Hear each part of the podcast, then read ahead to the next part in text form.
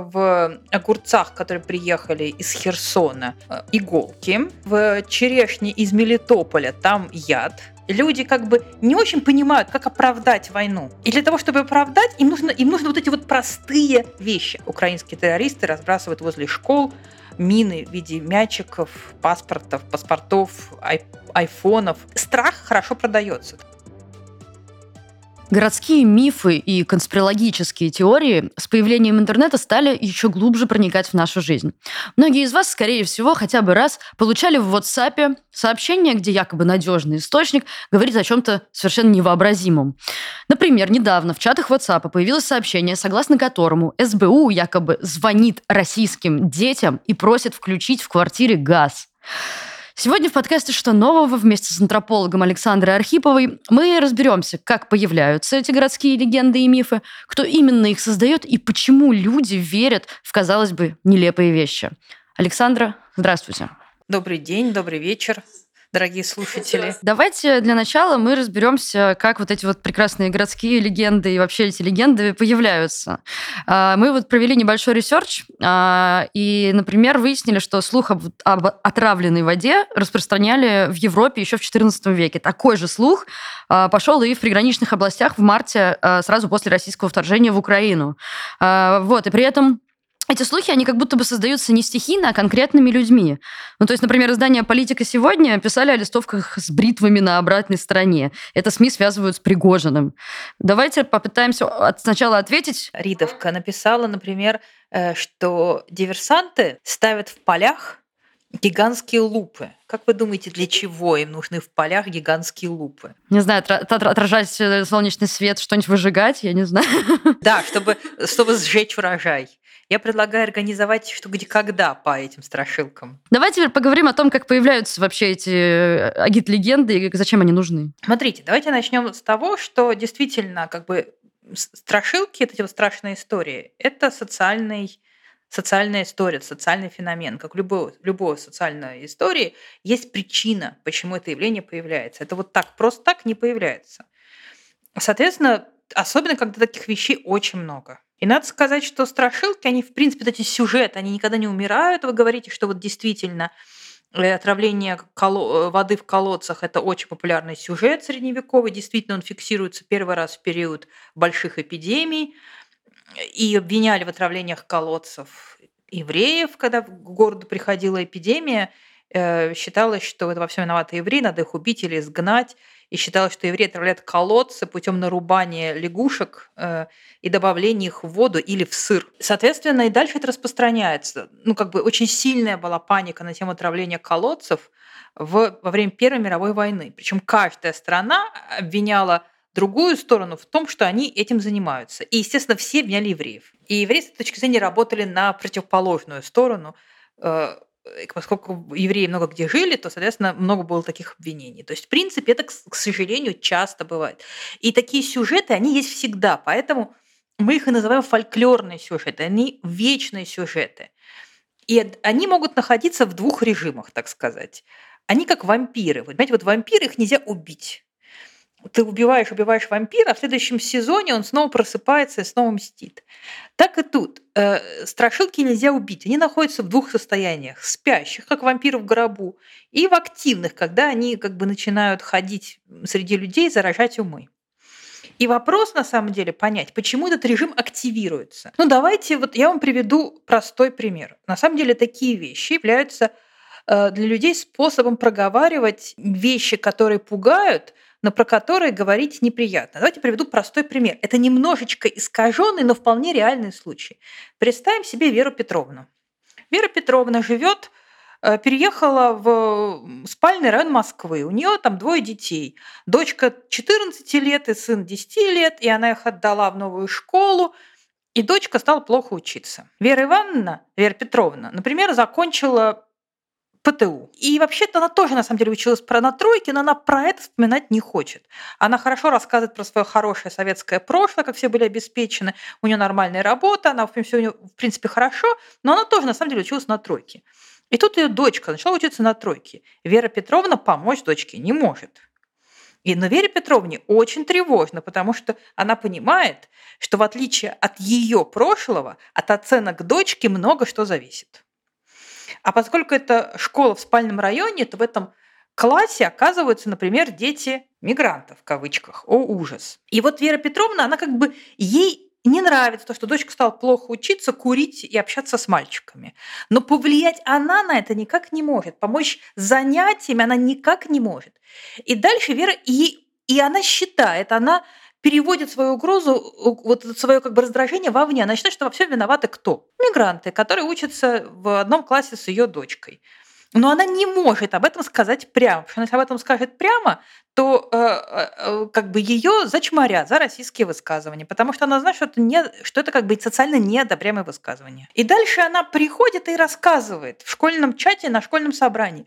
Вы знаете, вот в соседней школе мне рассказ, рассказала подруга соседки, а ей, конечно же, можно верить, что ужасные гастарбайтеры э, изнасиловали 13-летнюю девочку. Дальше как бы ее мозг оказывается как бы удовлетворен, потому что она передала вот это вот ощущение страха, но одновременно с этим как бы она не от себя это сказала. Это рассказала э, приятельница соседки со ссылкой на какую-то другую школу. Она вроде как бы обошла этого цензора, запрещающего говорить такие российские вещи, а с другой стороны рассказала про эту угрозу и свое напряжение вылила. При этом, когда такую Веру Петровну начинаешь расспрашивать, выясняется, что она, в общем, как бы скорее в это верит. Если очень долго копаться, выясняется, что, может быть, это была не соседняя школа, и, в общем, неизвестно, были это мигранты, может, она не знает, где-то помнит. Но вот ее мозг из всего множества информации, которой проносилась мимо, запомнил именно эти детали – эти детали, как конструктор Лего, сложил в понятную историю,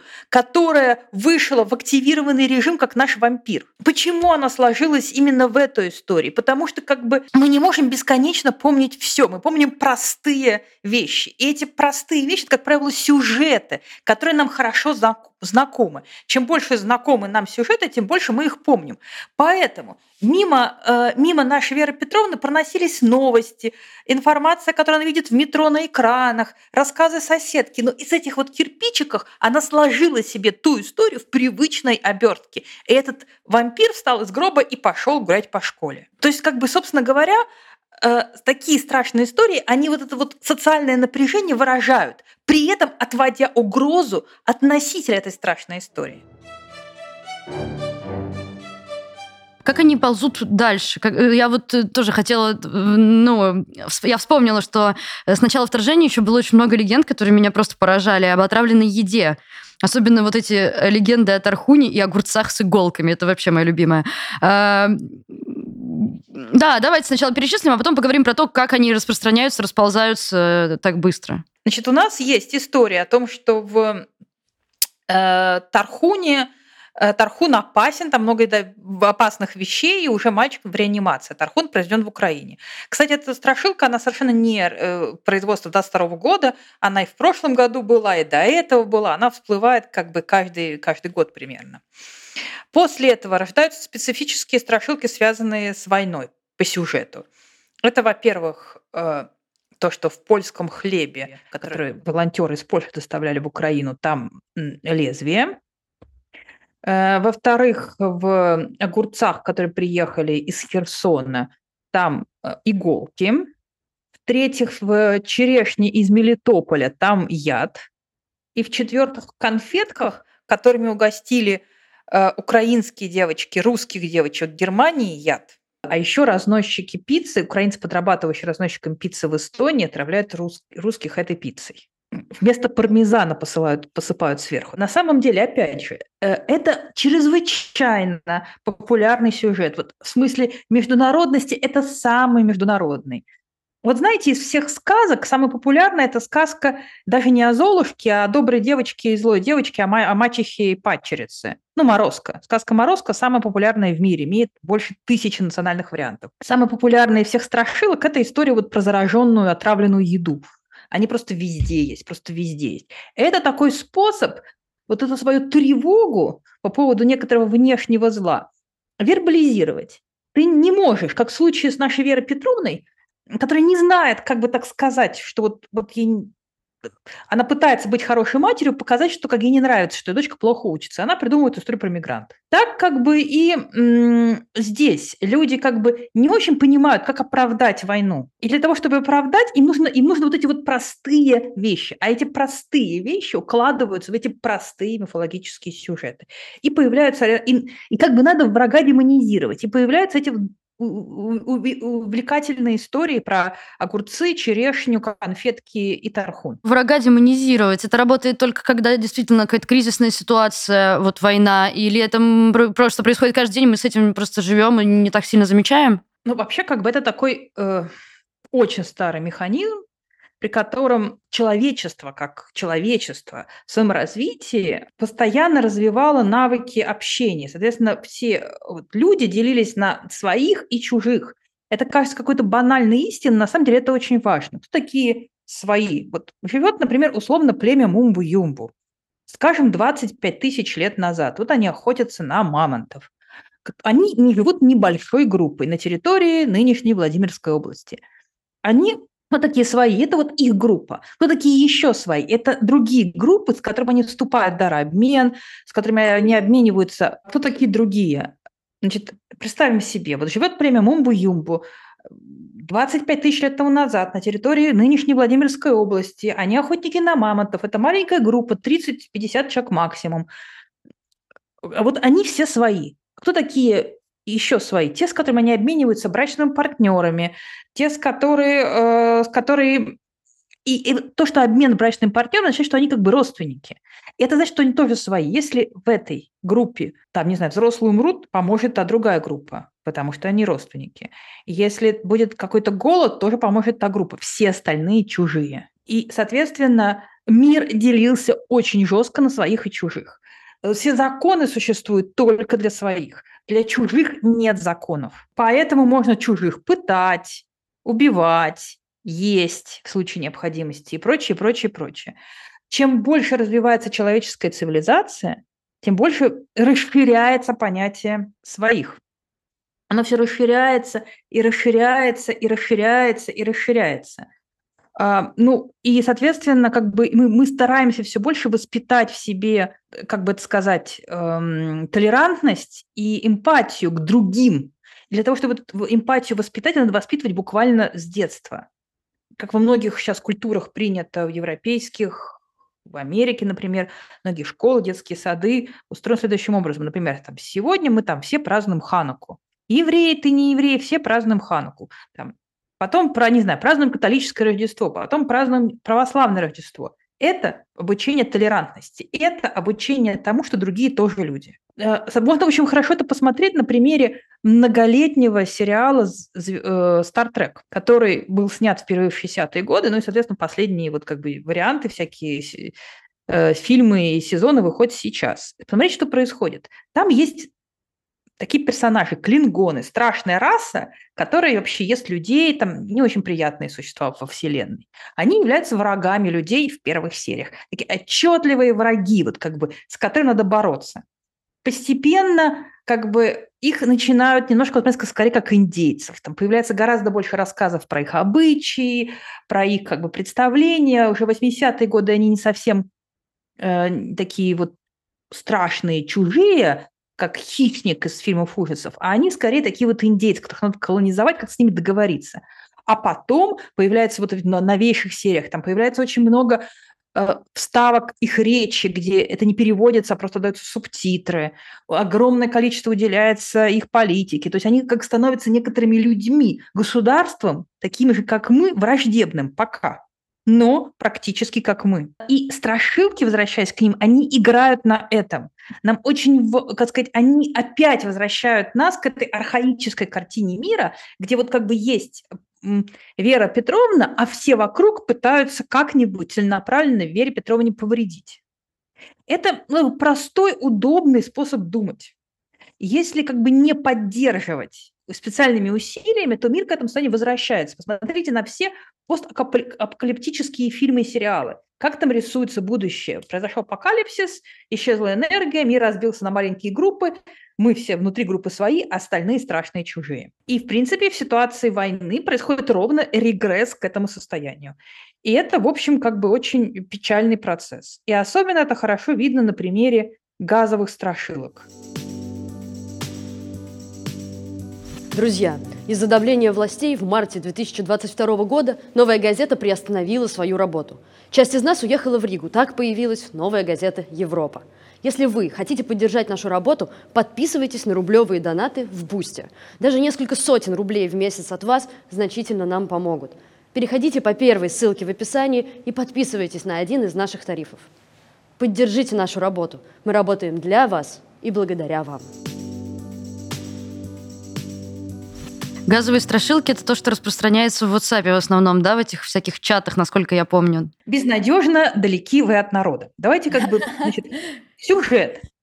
Э, с 13 э, э, января начал распространяться сюжет о том, что некоторые люди звонят с Украины на телефон, если ребенку, если ребенка родителей нет дома, то они уговаривают ребенка открыть комфорки и таким образом, чтобы квартира взорвалась. Это, значит, распространяется, во-первых, в WhatsApp, во-вторых, в Телеграмах, особенно в Z-каналах и в разных чатах военкоров.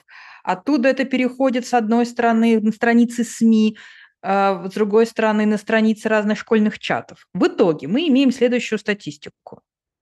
Про это за последнюю неделю были, было сделано 29 тысяч перепостов, в открытых СМИ. Я не считаю вашего WhatsApp. Я не могу проследить, сколько про это написали в WhatsApp. Но про это написали много. 27 тысяч перепостов в открытых социальных сетях. Общая сумма просмотра этих перепостов 9,5 миллионов. А, э, более 300 СМИ, в основном региональных, перепостила эти новости вот прям как бы текстом своих СМИ. И, наконец, руководители э, администрация самых разных областей прислала в школы пугающие бумажки. У нас есть данные из Нижегородской области, из Карачаева-Черкесии, из э, Тамбова и так далее и тому подобное, в которых требуется провести работу с родителями и предписать родителям, чтобы вот они вот как бы боялись этих звонков. И, естественно, украинцы там уже называются украинскими террористами, что это специальная акция СБУ и прочее, прочее, прочее. То есть это огромное, то есть вы не можете себе представить, какой массив этой информации. Ну, естественно, еще и подъезды запестрели объявлениями о том, что вот нам сейчас позвонит СБУ, будет наш дом взрывать, будьте осторожны. И это все тоже есть у нас в распоряжении. И, ну, и как бы, и очень полезно, преодолев некоторое чувство брезгливости, подумать над вопросом, почему это все возникает. Мне ужасно не нравится то объяснение, которое дают многие журналисты, что, дескать, вот нас тут всех так зомбировали. Э, что это, дескать, какое-то а, зомбирование, брейнвошинг сплошной. А, на самом деле есть причина. Люди нажимают на кнопочку репост вполне добровольно. То есть никто не стоит с пистолетом сзади. Соответственно, есть причина, почему такие истории, они распространяются. И вот одна из них – это то, что, видимо, эта газовая страшилка, она возникла 30, 13 января. Об этом написали в группе, посвященной мобилизации э, в Краснодарском крае. И она могла бы умереть, она была бы ну, такой популярности, как история про лезвие в черном хлебе, отравленную вишню и яд в конфетках. Ну, какая-то история. То есть она там, там набрала бы свои, ну, скажем, сколько-то там, 5-10 тысяч перепостов. Отметим, что, например, самая популярная до этого страшилка в России за военный период – это история о том, что украинские террористы разбрасывают возле школ мины в виде мячиков, паспортов, паспортов, ай- айфонов, айпадов и прочее. Мины чтобы... в виде паспортов?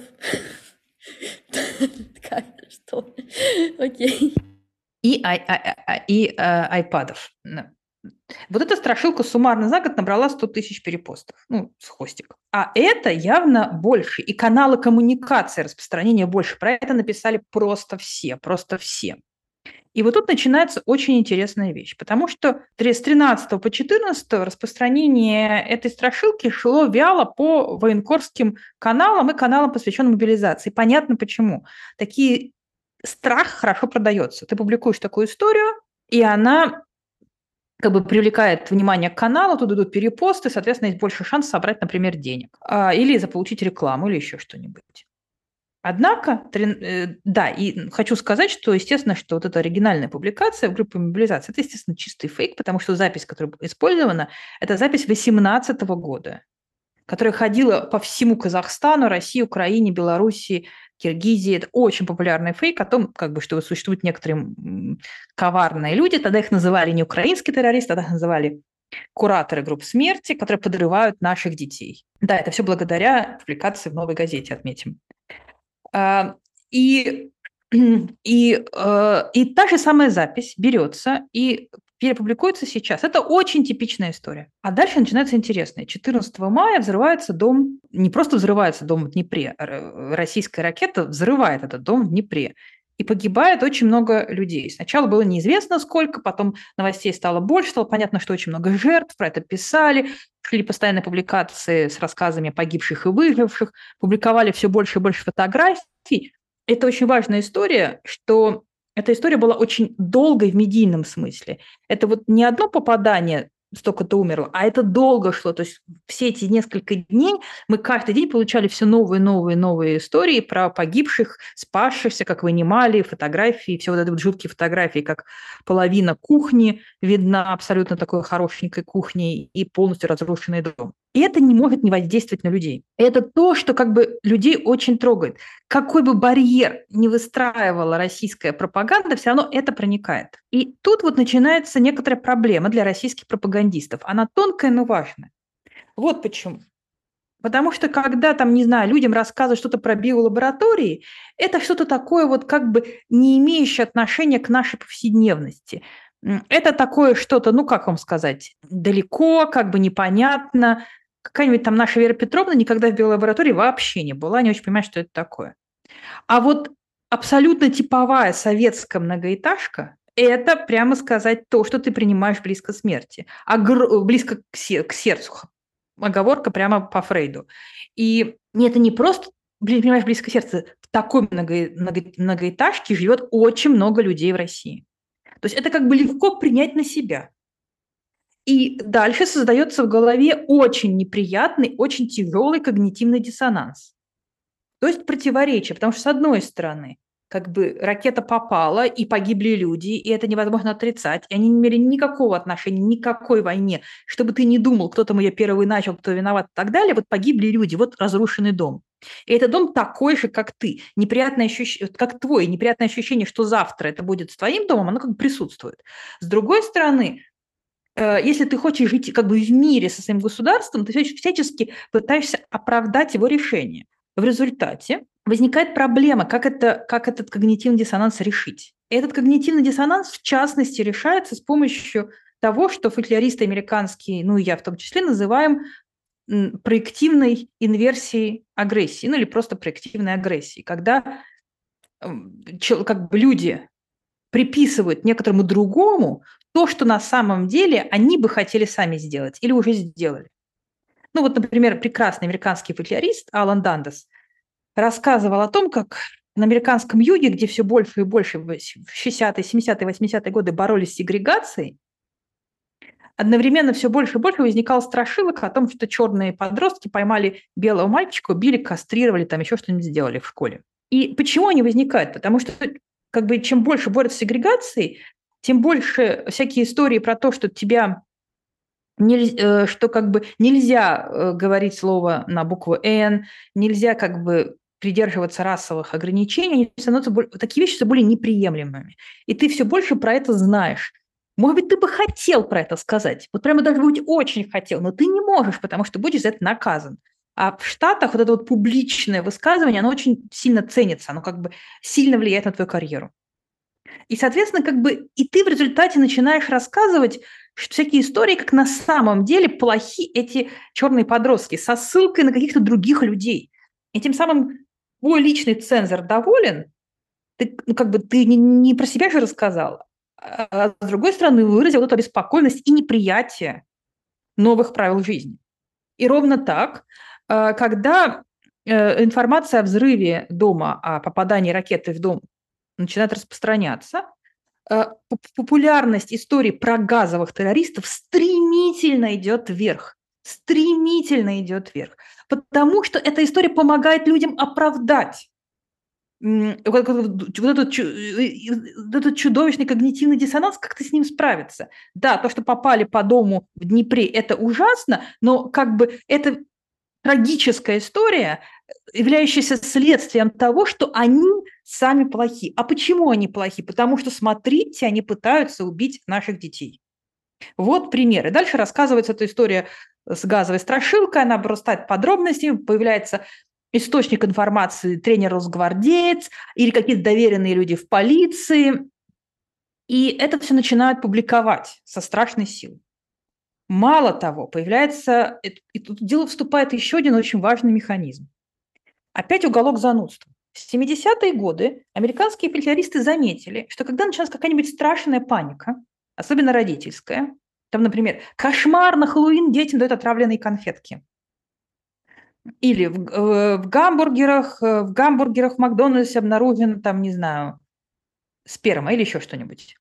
Через короткое время появляется кто-нибудь, то есть появляется сам этот объект. В полицию приносят конфетки с ядом, например. Или появляется, не дай бог, погибший или отравленный конфеткой с ядом. И все начинают говорить, вот, смотрите, мы же вам говорили, вот это же реальные случаи и прочее, прочее. А потом выясняется, что дети пошутили, или, или, э, или например, э, как бы, к сожалению, был несколько случаев, когда э, ребенок съел героин, который заначил папа дома, травился и умер. Родители были в шоке, чтобы скрыть факт наличия героина дома, они э, выдали это за случай отравления конфеткой на улице. Э, люди начинают использовать легенду, воплощают ее в жизнь для каких-то своих целей. И вот примерно 16-17 числа вся эта история а января подогревается еще и тем, что начинают расходиться скрины на украинском или на русском с рассказом о том, что вот, дескать, смотрите, какой, какой ужас, э, украинцы сами рассказывают о том, как они планируют газовую атаку на наши дома. И мало того, вот эта вот проективная агрессия, вот это вот приписывание врагам, то, что мы на самом деле сделаны, она, знаете, она сквозь просто строки проступает. Вот в этих безумных школьных предупреждениях, которые администрации, комитеты по делам несовершеннолетних, комитеты образования, офисы губернаторов рассылают по школам, спасибо читателям канала, которые мне прислали прям коллекцию. Там, например, сказано, что вот там родители, там бла-бла-бла, украинские террористы будут нам звонить, будут звонить, они выманивают наших детей.